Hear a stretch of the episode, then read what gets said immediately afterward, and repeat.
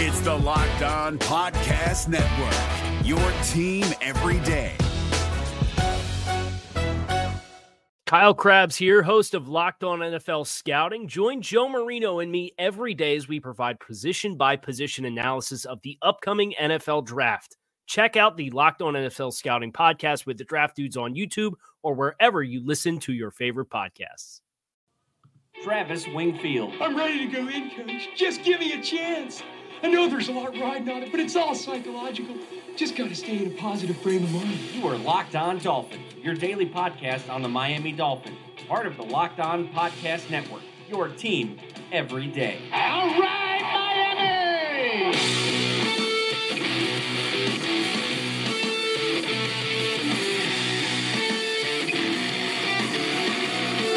What's up, Dolph fans, and welcome into the Monday, June the 18th edition of the Locked On Dolphins podcast. I am your host, Travis Wingfield, and I'm here to bring you your daily dose of Miami Dolphins football. And on today's show, we've got a very special guest joining us to talk about the Dolphins' off-season program. Who is the most impressive rookie? Is this culture change for real? Are Mike Gesicki's early struggles a concern? How are these players adapting to the new coaching staff? And much, much more. But first, I kindly invite you guys to go ahead and subscribe to the podcast on Apple Podcasts. Leave us a rating, leave us a review. Give me a follow on Twitter. It's at Wingfield NFL. You can follow the show at Locked On Fins and check out LockedOnDolphins.com for your daily written Dolphins content needs. We have stuff up there every single day, multiple times a day. And of course, the other Locked On Sports family of podcasts like the Locked On Heat podcast and Locked On NFL podcast for all your NBA offseason news and in-season NFL news for national and local coverage. Let's not waste any more time and get our guest on right now. That's another Miami Dolphins. And I'm excited to welcome back into the Locked On Dolphins podcast. You can hear him as a regular guest on the Dave Dameshek Football Program podcast. He's the VP of International Marketing and Fan Development of the NFL. He's also the Director of Programming at NFL.com and a fellow displaced Dolphins fan, Henry Hodgson of NFL Media. Henry, thanks for coming back on the podcast. Great to be back, Travis. Thank you for having me back. Yeah, of course. We had a lot of uh, a lot of people were were excited about having you on the podcast the first time. So the second time around, it's even more excitement. So looking forward to getting this in. And uh, the first question I wanted to ask you was, you know, you're uh, you're displaced from from England, and the World Cup's going on. And I was going to ask you, uh, is this the year that the England national team finally lives up to their World Cup potential? Uh, the England national team, it's funny. I mean, I, I, I'll be honest with you. I'm not the, the world's biggest soccer fan, which is probably why they, they booted me out of the country and sent me to, to go work for the NFL.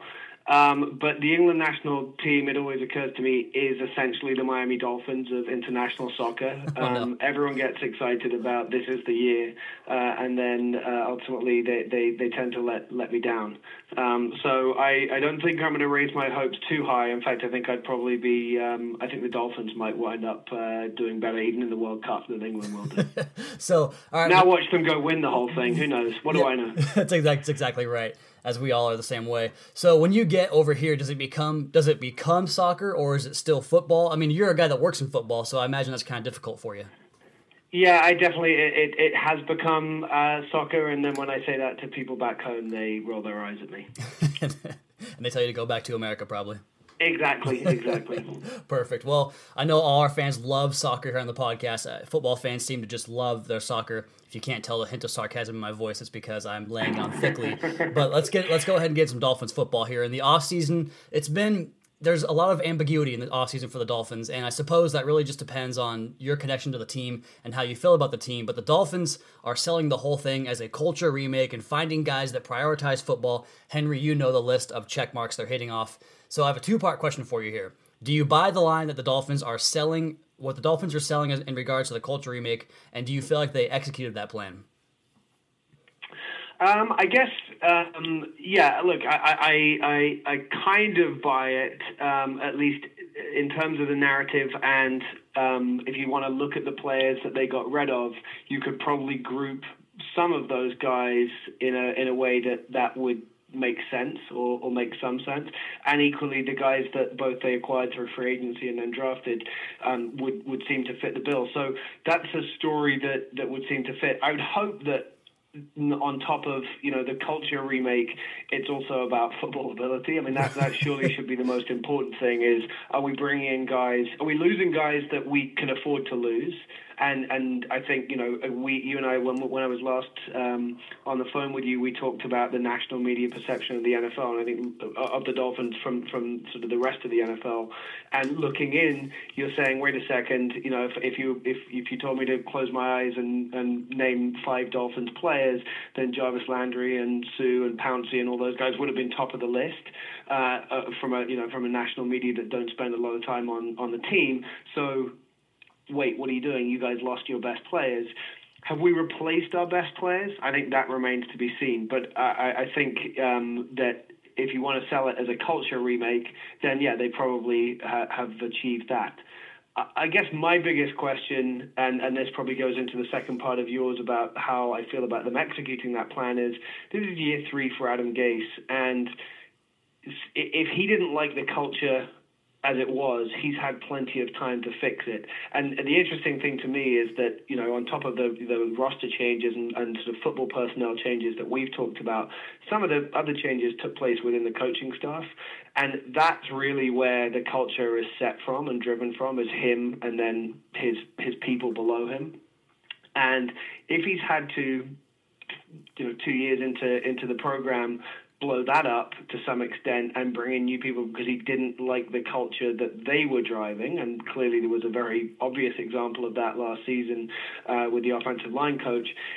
That that's a bit more of a question mark, and that's one that's really on him because he, he obviously had misjudged those people um, when when he hired them at the outset. Well, that's a perfect segue into my next question because I wanted to talk to you about the coaching staff, and it seemed like you know a, a, lot of coaches come in and they just remake the entire staff, but Adam Gase had a lot of holdovers from the Joe Philbin era, and it seems like I, I, think for the most part they're pretty much all the way wiped out. And you see this message from Chris Kocurek, for instance. He's the one that really seems to drive home the point of playing with your hair on fire, playing fast, tempo, all this stuff. So before all the you know the roster moving and shaking happened, the coaching staff purge was the big news of the offseason. So are those early returns positive on these guys as far as them being good teachers and motivators? Yeah, I think um, I think uh, they. It, it, sounds like he's got the people that he wants. I mean, obviously, haven't been in the building and, and watched them teach, and I think teaching is an important thing, especially with you know a, a lot of new people and and a system that's different to what was being run last year, obviously with Jay Cutler at the helm, at least on offense, and then the previous year where I don't think they really fully integrated what Adam Gase wanted to be doing on offense. So the teaching part of it with new players and with a new system is going to be the most critical one. And you saw it in year one with Gase where he did try to institute his own system at the start of the season without maybe regard for the players that he had. It started slow and it wasn't, it didn't look great to begin with. I think um, the, the it, it's hard to return a verdict on these guys until we see what they look like in the preseason and the first few games of the regular season. Did it really stick?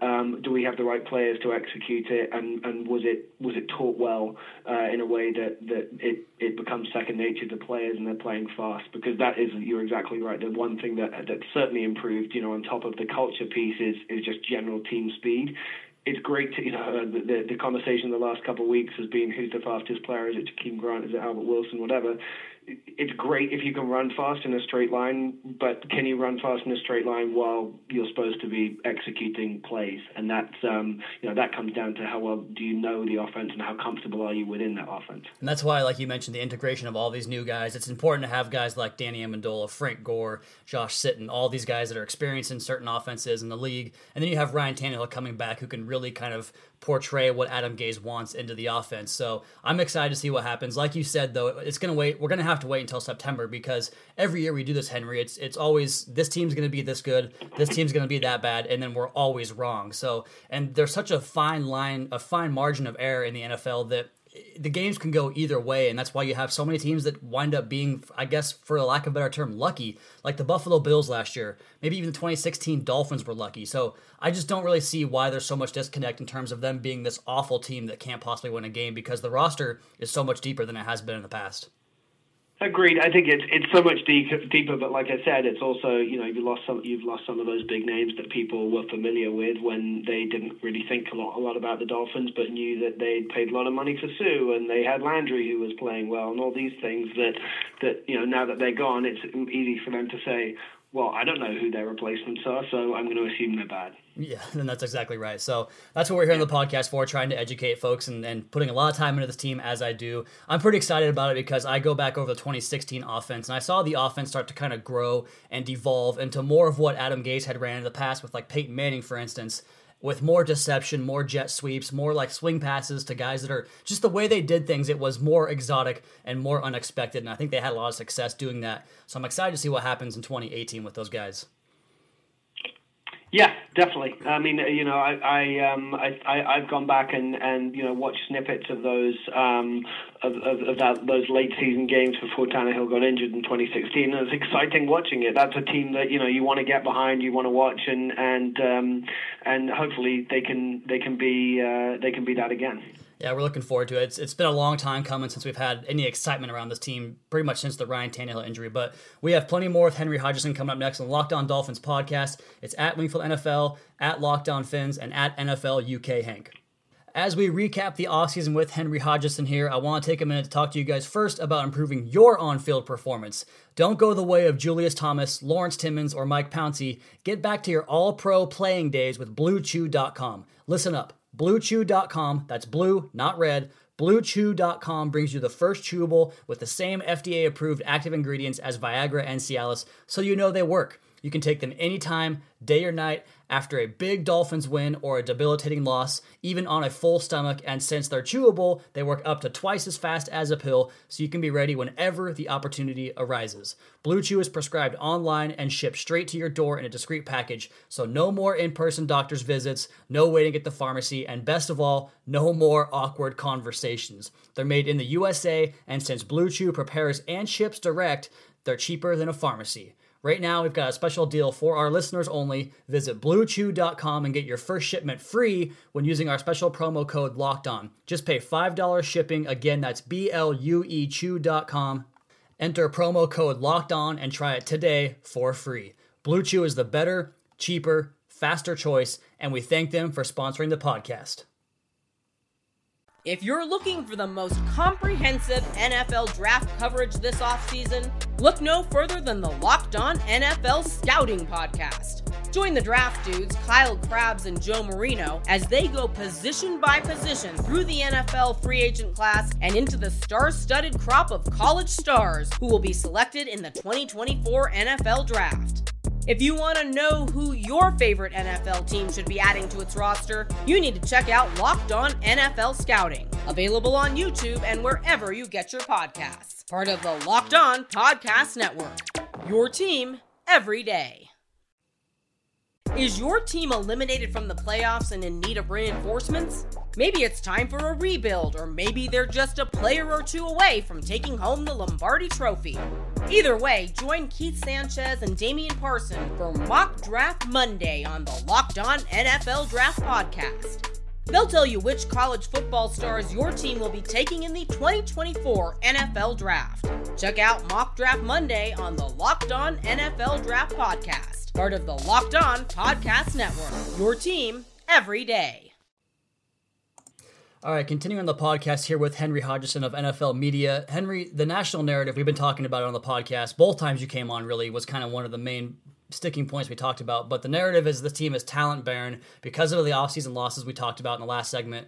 And I just see a roster that it might lack stars at the moment, but there's certain positions where there there really is a lacking in terms of overall talent. The linebacker group, defensive tackles, tight end positions, they might be cause for concern. So which of those positions of any position group really are you worried about the most?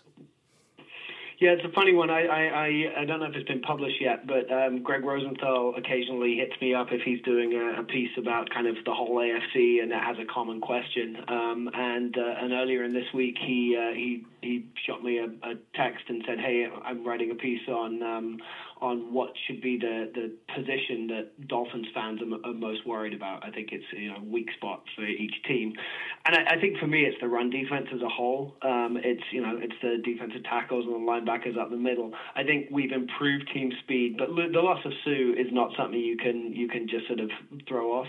I think it's exciting that Jordan Phillips is in a contract year and, and maybe he he's stopped being an underachiever. I think you know Taylor and Godchaux were good last season. I think Akeem Spence is an interesting player that they've added there, but all of that's kind of hypothetical.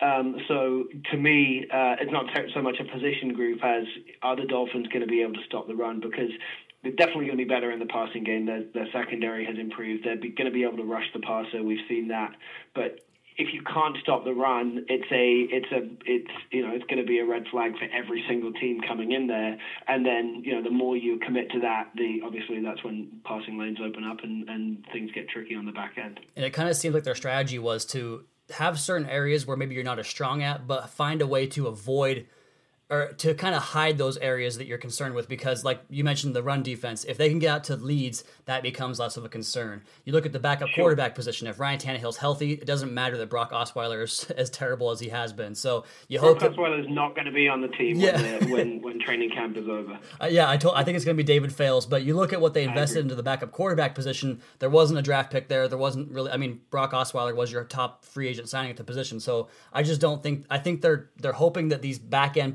pieces that could become potential issues can be hidden by other strengths in the team. I agree. I mean, I, I think you know when it comes to backup quarterbacks, my theory has always been that you, you can you can spend as much time as you want to looking at who the backup quarterback is and getting worried about you know what happens if if the starter goes down. Ninety five percent of the time in the NFL, if your starter goes down, no matter how good your backup is, things aren't going to be great. Um, and you know it's hard to you know the, the ones the ones that when that happens, uh, those guys quickly become starters, whether it's with that team or, or elsewhere. So uh, I, I don't feel I, don't think anyone should be spending time, you know, really getting worried about Dolphins' backup quarterbacks because if, if Ryan Tannehill goes down again, we we have a big problem, uh, and it, it's um, it's not going to be solved by by substituting one backup quarterback for another guy who's a backup quarterback. That's exactly right. I, I completely agree with that. And you look at a lot of people want to point to Case Keenum or Nick Foles last year, and if you just look at the offenses and the schemes they ran last year, it was they were really integrated into a system that benefited what they did well, and that's why I'm excited about Ryan Tannehill this year because they have an offense that suits his strengths the quick, short passing game, get the ball out of his hands quickly. He's a good decision maker, operate off of play action. Just getting him to capitalize on all of his strengths could be a huge bo- a benefit for this team. And I'm just curious do you think that he steps up and has the year that we're hoping he does? Or do you think maybe the perception continues that he's a middling quarterback? Or does he revert back to being his rookie year where he wasn't very good at all? I, I, it, I mean, I, my certainly my hope is that we see, you know, second half of the season before he got injured in 2016, Ryan Tannehill. That that that was a guy that was playing as a top 12 quarterback in the NFL, and his arrow was was firmly pointed up. But it's really hard to say, you know, 20 months later or whatever it will be by the time the season kicks off, um, whether we're going to see the same guy. Certainly, it sounds like he's been playing well during OTAs and minicamp over the last couple of weeks. Um, but you know that's that's not real football. Um, and uh, it, it, from the sounds of what he was doing last season, and you saw it a lot during the season where he was traveling with the team, um, you know, despite his injury. He's he's immersed himself into Adam Gase's offense, and maybe when you know they started 2016 and he wasn't able to to really perform, I think at the level that Gase wanted him, and, and, and equally that was due to the parts around him, and, and especially in the running game, um, so that they adjusted the offense again, maybe slightly away from what Gase was looking to do. I think he'll he he he knows that system. He's lived in that system, albeit not playing, but but certainly understanding what it's supposed to do, what calls to make etc., etc. So that when when they hit the ground in week one, he can be a leader. He can get people in the right place, and, and he can make it happen. So I, I, you know, I'm an optimistic Dolphins fan. I think he's going to be good, and I think he's going to surprise people. And I think the national media narrative is going to have to change because he, he's a, he's a very capable quarterback. But I would also say, and I think we discussed this last time, the jury, you know, the jury's definitely out. This is this is his last chance to to be a top 10 quarterback. If he's not, then I, I don't think you're ever going to be able to turn around the perception. Yeah, that's exactly right too. And, and, you know, perceptions are hard enough to change in this league as it is. And you know, I actually saw a piece on on SportsCenter last night of all things where they had Jeff Darlington talking to Ryan Tannehill, and he got a lot of time on that segment. And I was thinking, you know, this will be a great story if it works out the way that we hope it does, because they were showing the training camp footage of him going down last year and him on the sidelines talking to Jay Cutler. Just the encapsulation of it all. It seems like it'll be a story for you guys to really run with, and I'm sure that'll be fun for you if that time comes. Sure. Yeah, no doubt. I mean, I think it's. Uh, I, I think. I think. You know, we, we, again we talked about that national media perception last time. We. Um, it, it, won't be difficult for people to jump on board, and, and you know, people will love talking about the idea that he's a you know comeback of the year player candidate and all those type of things if it goes right. Um, and I'm sure there'll be lots of people saying, "Oh, I, I saw this coming all the way." Um, but uh, but the truth is, you know, it's going to have to be from the start of the season. I think. I think if it happens, it'll surprise people because there's such a consistent idea that the Dolphins are going to be a bottom five team in the league. Yeah, I haven't seen one national publication that says otherwise. So Hopefully, exactly. hopefully they're the wrong ones. I mean, I personally I had the Jaguars at three and thirteen last year, and that was because of my disbelief in Blake Bortles. So I mean, what like you right. said, what do any of us really know? So that that's the big sticking point um, for me with this team, with the entire league, and I just kind of you know I guess we'll wait and see. But as for now, uh, we got more with Henry coming up on the Locked On Dolphins podcast. It's at Wingfield NFL at Locked On Fins, and you can find Henry at NFL UK Hank. If you're looking for the most comprehensive NFL draft coverage this offseason, look no further than the Locked On NFL Scouting Podcast. Join the draft dudes, Kyle Crabbs and Joe Marino, as they go position by position through the NFL free agent class and into the star studded crop of college stars who will be selected in the 2024 NFL Draft. If you want to know who your favorite NFL team should be adding to its roster, you need to check out Locked On NFL Scouting, available on YouTube and wherever you get your podcasts. Part of the Locked On Podcast Network. Your team every day. Is your team eliminated from the playoffs and in need of reinforcements? Maybe it's time for a rebuild, or maybe they're just a player or two away from taking home the Lombardi Trophy.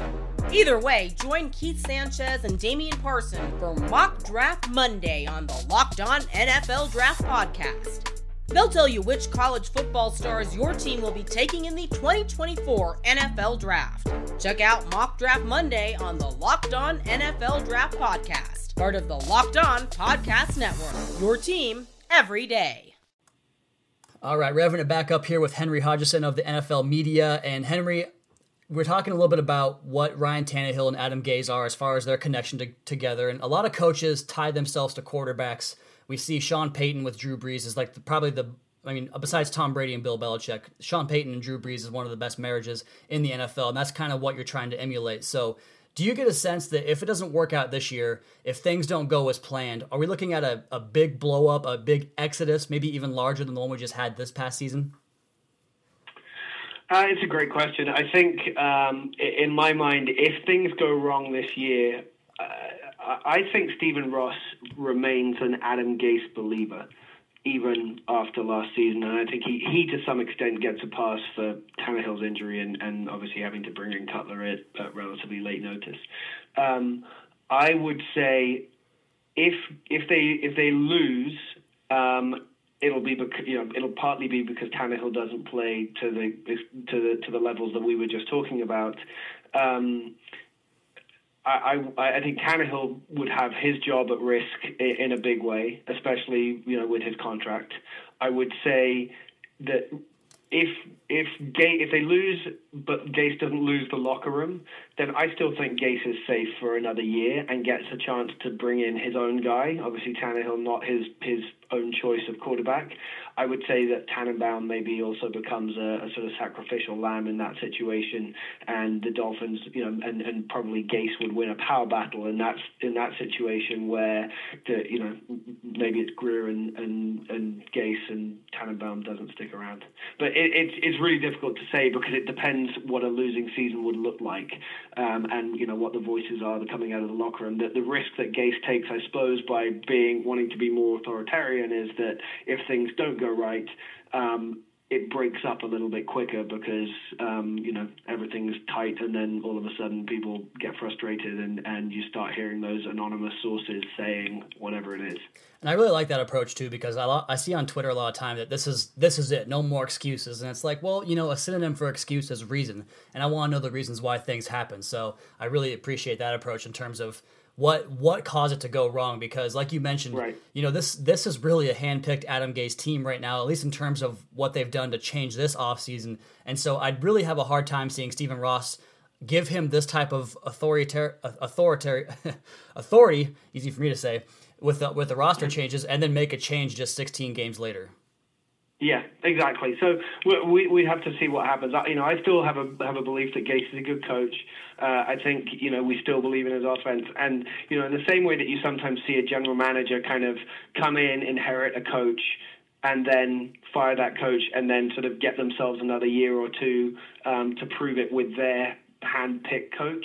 I think you know Tannenbaum had that opportunity and now is is through that cycle. It sort of then extends down to Gase, and he could you know cast Tannehill under the bus a little bit uh, if if it went that way and say, okay, look, I need to bring my guy in. I want you know I wanted Baker Mayfield and I, I wasn't able to go get Baker Mayfield as an example. I don't know if that's necessarily exactly the truth.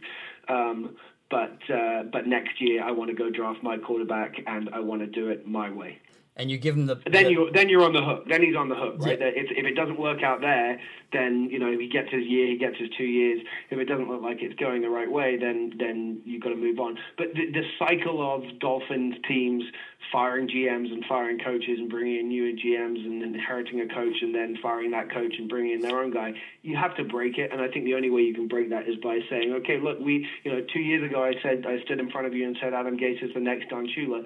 you don't you don't get rid of the next Don Shula three years in because things didn't go that well with a guy that he didn't pick as his own quarterback. Hundred percent agree with that. And you, you, like you mentioned, the proverbial timer starts when you draft that quarterback. So I guess he's had a chance Yeah. to kind of elude that distinction so far in his career. But you talk about the change of the, the roster in general, and obviously, you know, Jarvis Landry was a big decision to make and to not pay him the money that he wanted. And Henry, I'd be remiss if I didn't ask you this question. I didn't put it in the notes for you, but I want to ask you your thoughts on the recent Jarvis Landry Tannehill beef that might be one of the most inconsequential beefs in NFL history. It definitely is that. It's also, I think, it's the most one-way beef because Ryan Tannehill's been smart and not responded.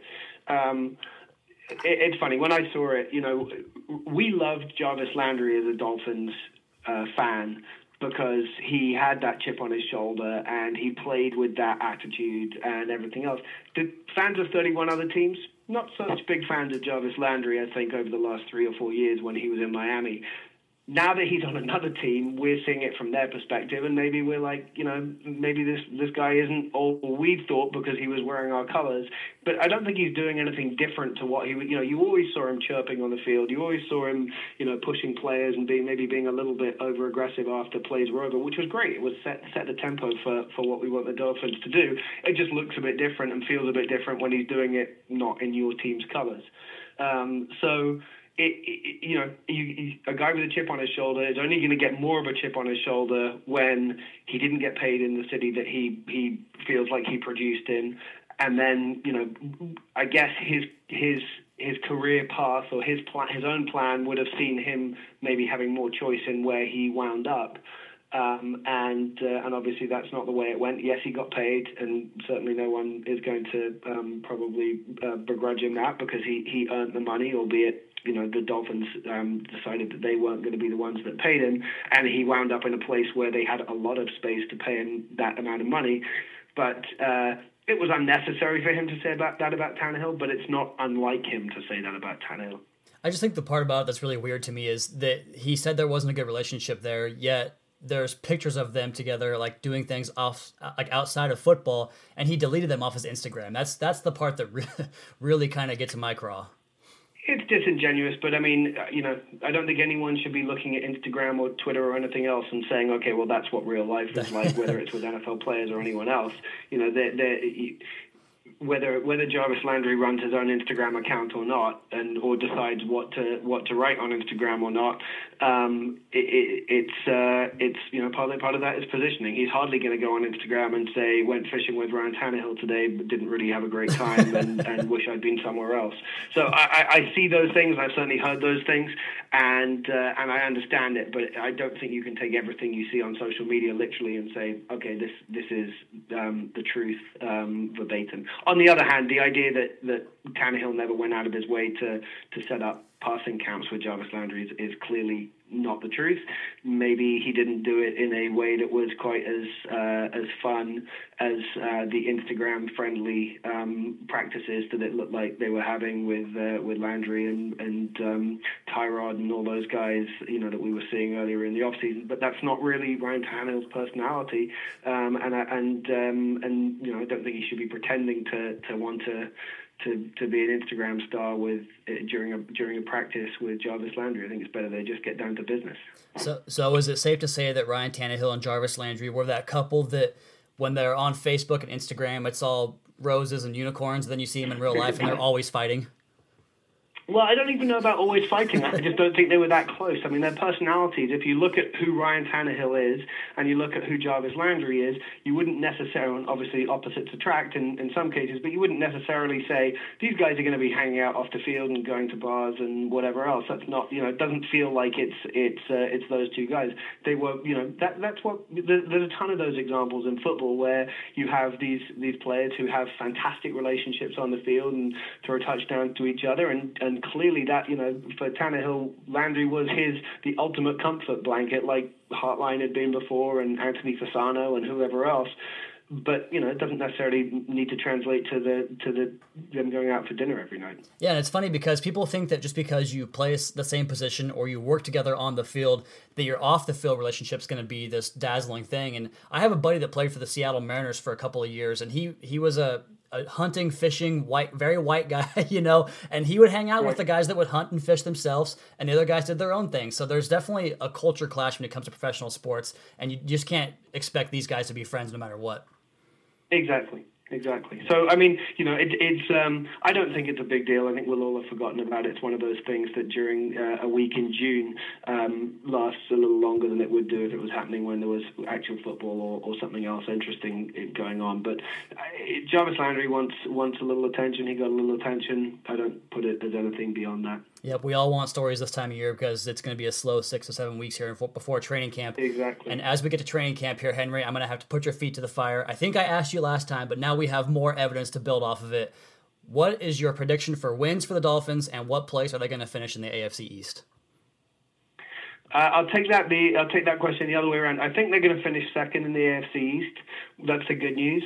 Um, uh, you know, rookie quarterbacks on on the Jets and Bills, or at least backup type quarterbacks on the Bills if if their rookie doesn't wind up starting this year. Um, but uh, I still don't think that necessarily translates as much more than nine wins for Miami. Um, and I think that will be an improvement, and I think it'll be a better looking nine wins. My question is, you know, they've been slow starters in games. Um, you know, we've often seen them get behind early in the first half and then have to claw their way back. And, and obviously, in that miraculous 2016 season, there were a bunch of comeback wins. They've been slow starters in seasons. We've seen that um, uh, under Gase and, and before that as well. I, I, you know, I could see that happening again this year, and them having a really encouraging finishing finish to the season. Um, but I, I think um, not just because of the games at the start of the season, but also because of that and because of the, the relatively new roster and new coaching staff, I could just see it being a sort of a slow start, an encouraging finish, and missing out on the playoffs in you know week 16 or 17, despite having you know just about a winning record. And the the shame of that would be that despite the fact that a lot of people are picking the Dolphins to win three, four, five games, even if they went eight and eight or nine and seven, the fan base still would not see it's enough.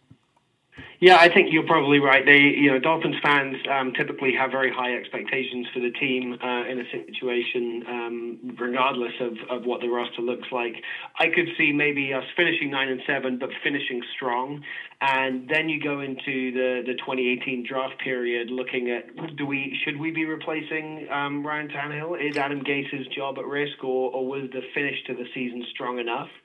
Um, and and then obviously that leads into into questions for 2019 as to as to what the plan would be. But you know, hopefully, um, and I've seen this a few times through through my tenure as a Dolphins fan. If you have that strong finish, you're seen as a, a sort of sneaky hot team heading into the 2019 season. And then maybe it works out this time, especially uh, you know in a division where potentially the Patriots are, are at risk of, of falling off with with Brady and, and maybe Belichick and maybe Gronk coming to the ends of their career. Um, and, and, you have a le- more of a level playing field in, in the AFC East. Although you know we'll have to see what happens with those two young um, first round picks in, in Buffalo and in New York. And if the schedule you know holds true to what we think it is right now, a strong finish to the season would be very encouraging because you have the Jaguars at the Vikings, home for the Patriots, and also a trip to Buffalo, which is always tough for us. So if they find a way to navigate themselves through like a three to one finish that would be very encouraging, like you mentioned. So, very exactly. good. Very, very good stuff, Henry. I really appreciate coming on the podcast today. Again, you can catch him on Twitter. He's at NFL UK Hank. He is the digital content editor and front page editor of NFL.com and all kinds of stuff over there at NFL Media. You're doing fantastic stuff, Henry. Thanks again so much for joining me today. Thanks, Travis. It was great to talk to you. And likewise to you, my friend. And there he goes. Always such a pleasure to talk to Henry. Love having these conversations with him. Gives us a good insight, and he kind of grounds me a little bit. Usually I'm a little bit too optimistic, and he kind of brings me back a little bit you can still see he has confidence in this team going forward. He's obviously a big diehard fan, so it's always fun to talk to somebody like that, especially when he has so many me- connections in the media. And he talked a little bit off the air about how when he was at the Pro Bowl a couple years ago, in regards to the World Cup, they were trying to do these personality matching tests, trying to find out which player should root for which teams, and some of the players were having a hard time grasping the concept of the World Cup and soccer and all that stuff. So good stuff there from Henry as always. We'll uh, hopefully we'll get him on again soon. But as for today's podcast, that is going to do it. You guys be sure please subscribe to the podcast on Apple Podcasts. Leave us a rating, leave us a review. Check out the other Locked On Sports family of podcasts for all your local and national coverage of your favorite teams. Give me a follow on Twitter at Lethal NFL. Follow the show at Locked On Fins. Follow our flagship show at Locked On NFL both on Twitter and Facebook. Of course, LockedOnDolphins.com. You guys have a terrific rest of your Monday. We'll talk to you again tomorrow for another edition of Locked On Dolphins podcast, your daily dose for Miami Dolphins football.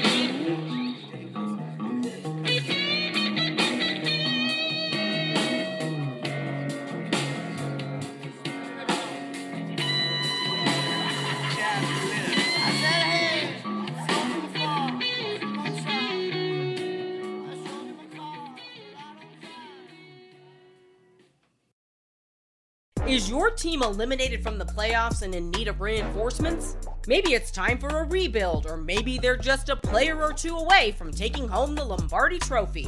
Either way, join Keith Sanchez and Damian Parson for Mock Draft Monday on the Locked On NFL Draft Podcast. They'll tell you which college football stars your team will be taking in the 2024 NFL Draft. Check out Mock Draft Monday on the Locked On NFL Draft Podcast part of the Locked On Podcast Network. Your team every day. If you're looking for the most comprehensive NFL draft coverage this offseason, look no further than the Locked On NFL Scouting Podcast. Join the draft dudes, Kyle Crabbs and Joe Marino, as they go position by position through the NFL free agent class and into the star studded crop of college stars who will be selected in the 2024 NFL Draft. If you want to know who your favorite NFL team should be adding to its roster, you need to check out Locked On NFL Scouting, available on YouTube and wherever you get your podcasts. Part of the Locked On Podcast Network. Your team every day.